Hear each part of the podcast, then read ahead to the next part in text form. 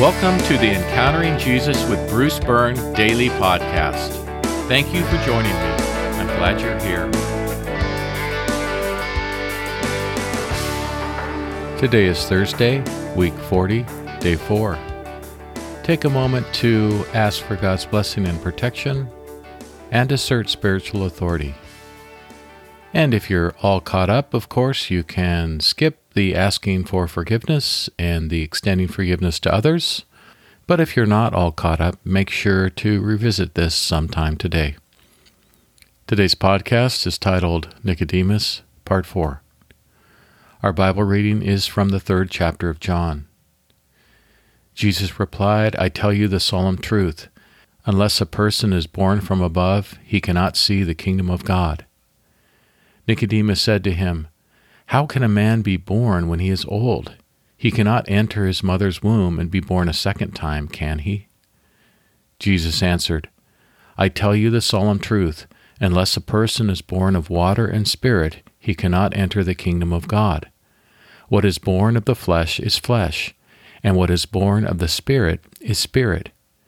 Do not be amazed that I said to you, You must all be born from above. The wind blows wherever it will, and you hear the sound it makes, but do not know where it comes from and where it is going. So it is with everyone who is born of the Spirit. Thus far in Jesus' conversation with Nicodemus, Jesus has asserted the necessity of being born from above. Nicodemus mistakenly thinks Jesus is talking about a fleshly or physical birth, and so Jesus reasserts his claim but then explains that the rebirth he is talking about is spiritual in nature. Two questions are in play. The first is, what is necessary to see the kingdom of God? If we asked Nicodemus, the Pharisee might have replied, Love God and keep his commandments. Nicodemus would have expected that the rabbi whom he acknowledges has come from God would say something similar. Instead, Jesus says something radical. You, Nicodemus, you who strive with your whole heart to keep the commands of God, you and everyone else must be born from above, born again, spiritually. The second question is if being born again is necessary, how does one become spiritually born again?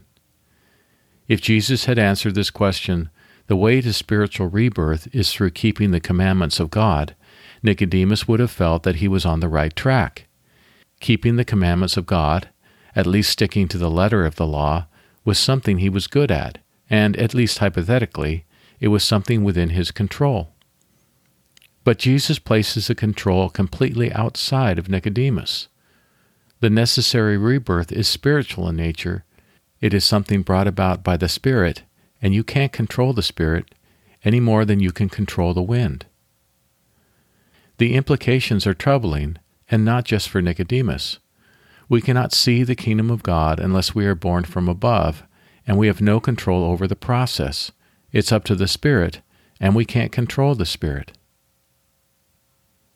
Here are today's questions. Question 1 How might this conversation with Jesus be distressing to Nicodemus?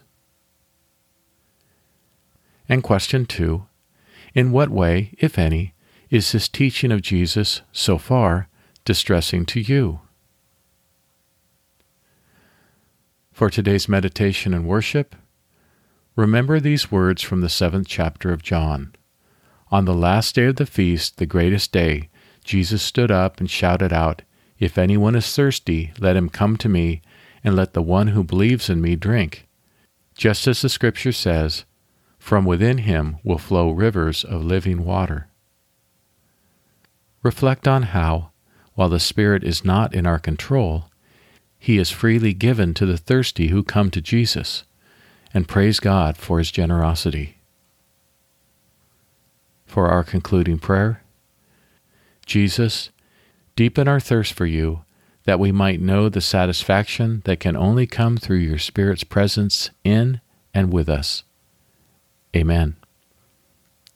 Let's pray together. Jesus, deepen our thirst for you, that we might know the satisfaction that can only come through your Spirit's presence in and with us.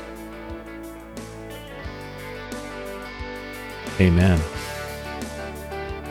Today, remember to pray for the specific needs of immediate family members and loved ones.